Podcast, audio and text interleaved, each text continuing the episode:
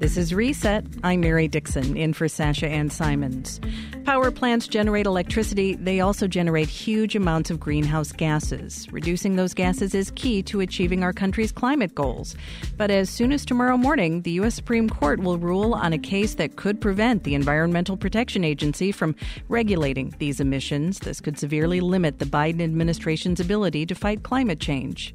Here to tell us more is David Dana, law professor and director of the program on sustainability and Food and Animal Law at Northwestern University. Welcome to the show, David.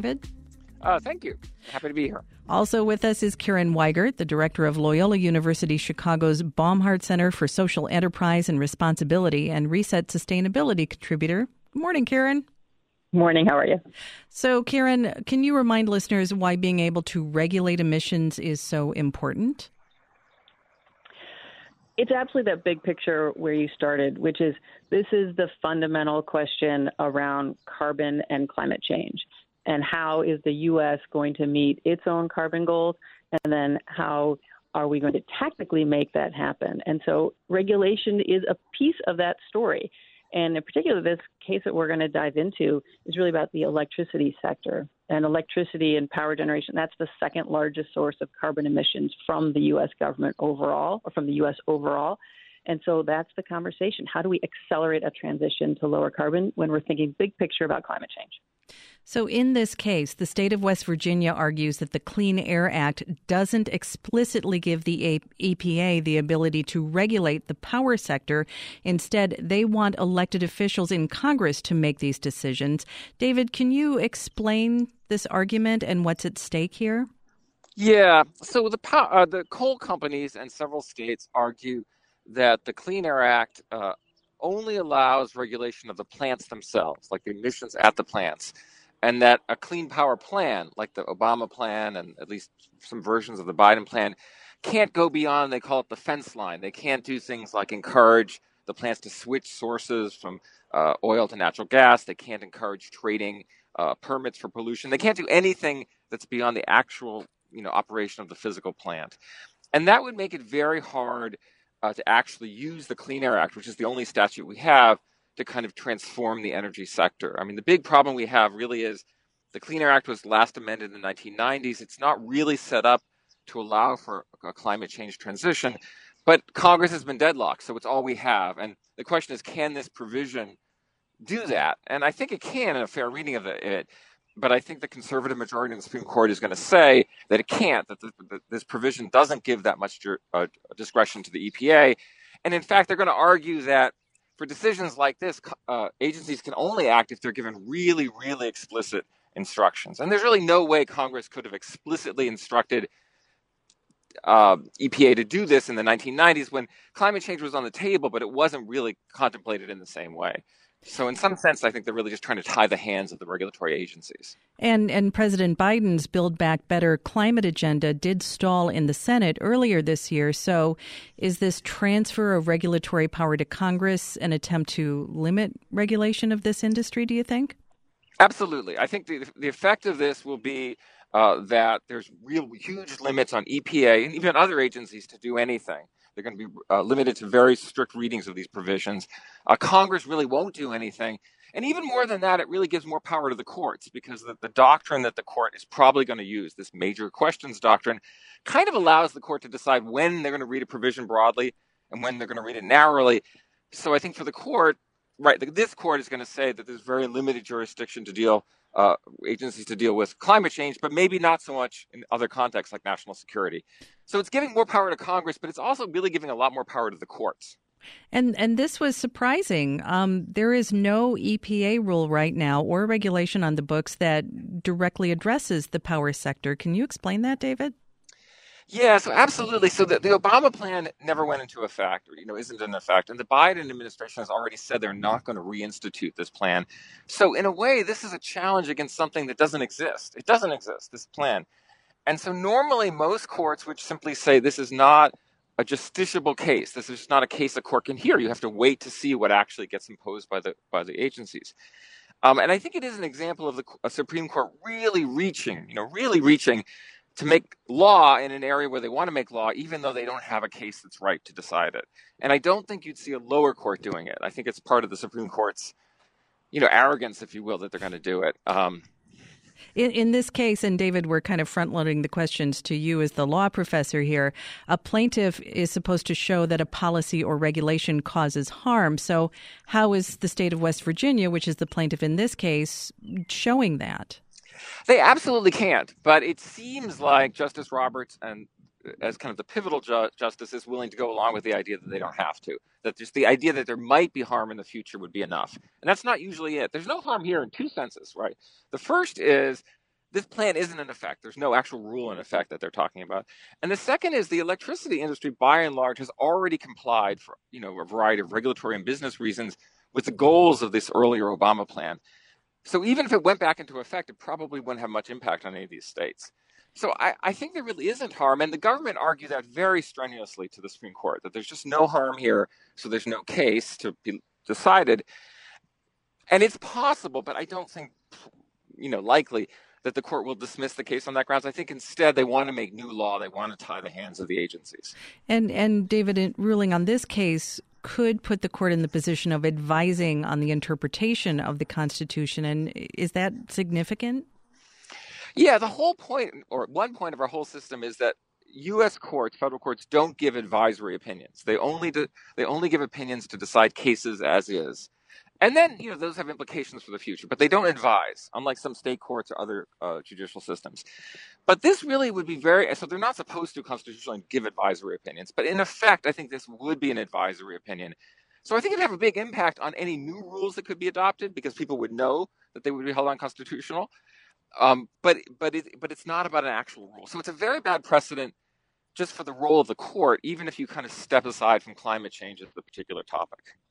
And Karen, you're our sustainability contributor. Can you um, explain why um, something about this case that's a bit unusual is that many power companies express wanting the EPA to regulate their industry. Can you can you explain why? this is a very interesting case, or as we've just been talking about, not case simply because there is no law in effect on this. But the concept here is regulation of the power sector. And the association that represents the largest electric utilities, the Edison Electric Institute, they actually filed a brief essentially saying they agree that the EPA should regulate carbon. That's how it should happen. And if that weren't the case, it would be chaotic. And so, just to put more context on this, these are the entities that provide power for about 220 million Americans. They're in all 50 states. This is the core of the industry. And so they actually have said in their brief, you know, they're leading a clean energy transformation. They they cite the reductions in emissions that have come from their space, but fundamentally they don't want the chaos that they believe would happen if the EPA were not affirmed in regulating carbon in their sector. So it's very unusual because the group that's being regulated actually has come out and said, you know, we would like to be regulated. Um, David, it sounds like this argument might resonate with some of the more pro business conservative justices on the court. Um, can you elaborate on that? Yeah, I think so. So, I mean, you know, I, I think there was a, a, lot of skepticism about environmentalism and climate change among some of the conservative justices. You've seen that pop up. Uh, less true of Justice Kennedy, who's retired, but of, of the current justices, I think that's true. And I think that this decision, in a, in a backhanded way, allows them to express skepticism about the costs of really dealing with climate change in a major economic transformation. They're not going to say that directly, but by saying that Congress has to explicitly tell tell agencies to do this, they're in a way saying, is it all is it so is it really so obvious we need to make this massive investment? So I think it I think it will reflect that kind of pro business conservative ideology, even though, as you just heard, a lot of the regulated electricity sector actually thinks that federal regulation here uh, makes makes good sense. I also think this is a big win for business outside of climate change because this precedent could be applied to regulation about drugs, regulation about products, regulation about consumer safety. So it could tie the hands of all sorts of agencies that regulate businesses. So it's not just about climate change. Even though climate change is this huge thing, this is really about the, the whole regulatory system we have in this country. This is Reset. I'm Mary Dixon in for Sasha Ann Simons. Should the EPA be allowed to regulate greenhouse gas emissions from power companies? That's one of the key questions in a case before the U.S. Supreme Court this term. And talking with us about it this morning, Northwestern law professor David Dana and Reset sustainability contributor Karen Weigert. So, David, you were talking about some of those possible outcomes. The court could dismiss the case. What would happen if justices do that? If justice, justices dismiss the case as, as basically unripe, there's no real case here, there's no standing, um, a case could be brought later once the Biden administration issues a new rule, because the Biden administration is in the process of issuing a new uh, uh, clean power type plan, and then it could be litigated again all the way up to the Supreme Court. It's also possible, depending on what happens in the 2024 election, that in effect that would all be mooted by the election uh, if the administration doesn't act uh, quickly enough. But it would basically start from scratch with Biden administration having the ball to decide what to what to put forth in a new rule.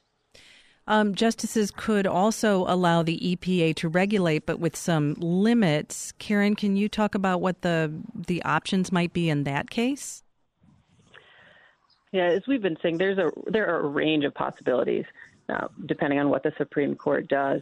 Uh, one of those might be that they continue to support precedent that the EPA can regulate carbon, but they take a narrow view of what that means, and and that really is the it would apply just to the physical plant, and that focus would then allow for direct action at the plant. Some of the things we talked about earlier, making that plant in a sense more efficient, uh, but it would eliminate the broader economy-wide opportunities for plants uh, for entities to look at perhaps savings between plants.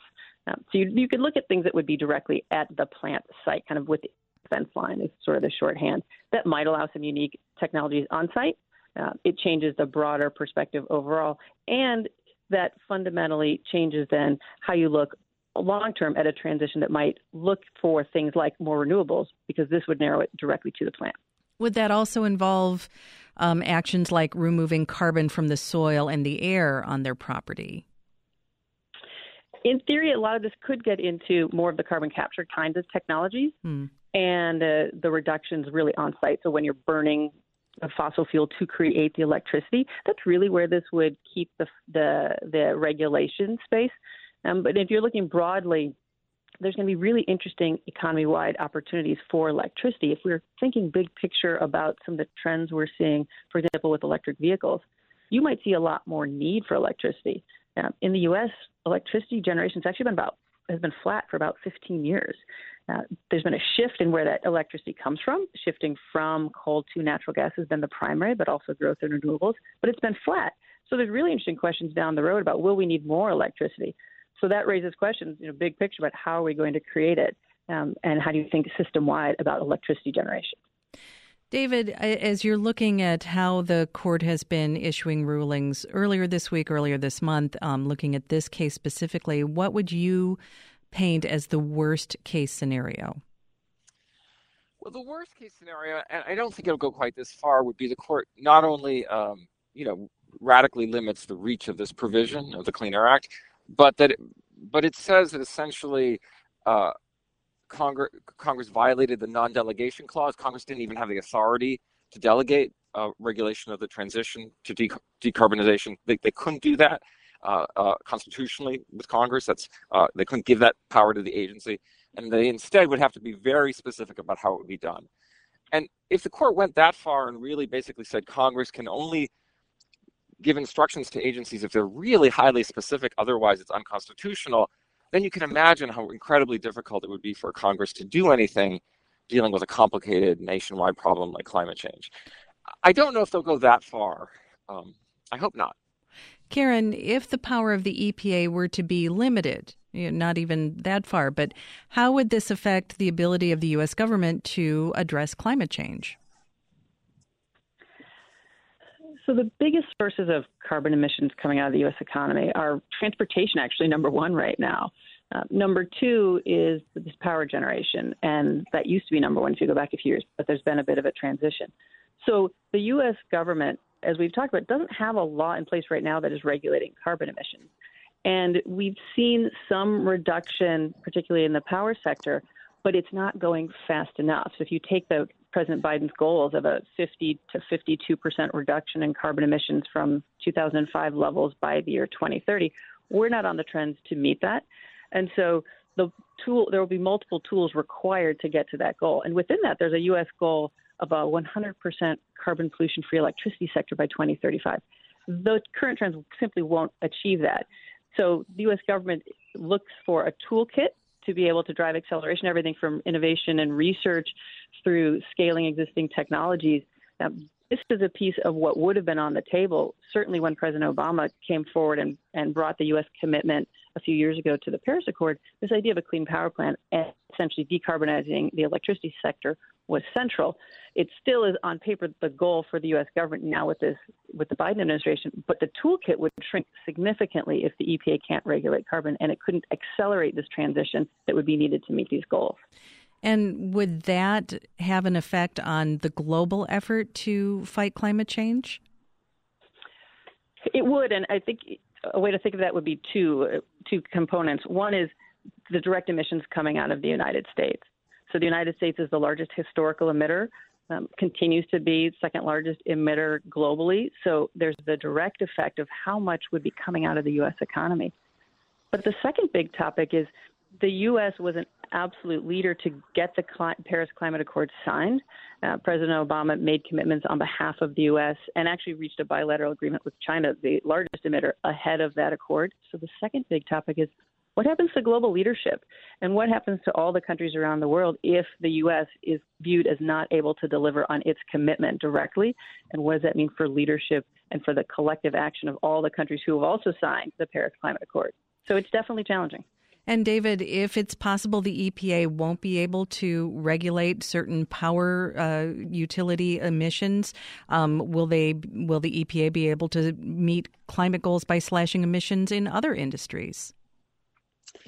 Well, not really, because as we just discussed, you know, the electricity uh, power generation sector is such a huge sector, uh, and we're here talking about kind of power generation, right? Um, and in particular, you know, for, for, for carbon emissions, for CO2 emissions, I think this would really have a dramatic effect on that. I mean, EPA can do can do a lot of other things um, when they if they were to be able to make even stricter regulations on other kinds of pollutants, kind of secondhand that actually puts pressure to reduce carbon emissions at power plants. And, and we, we saw some of that during the Obama administration. So there are various things they can do around the edges um, they also probably, again, within the fence line at the plant, could push for uh, conservation, uh, efficiency, efficiency goals. So I think there's still quite a lot they could do in a rule, but but it's going to be more limiting. And here's the other point I'd make: it's probably going to be more expensive, so it's going to be politically harder. So one of the reasons the Obama plan was set up the way it was was the flexibility was there partly to reduce the costs uh, for utility payers of this transition by creating more flexibility. And if you reduce the flexibility, maybe you can try to get some of the same improvements, but it might be at bigger economic costs, and that just makes it harder, right? Because that adds to inflation, it adds to energy costs. It, it, that's exactly what I think the administration doesn't want to do right now. Right. Well, we'll see what the Supreme Court comes out with uh, sometime before the end of its session uh, later this month. That was Northwestern Law Professor David Dana, Reset Sustainability contributor Karen Weigert. Thank you both. Want more context on the top issues of the day? Find the podcast, WBEZ's Reset, wherever you listen.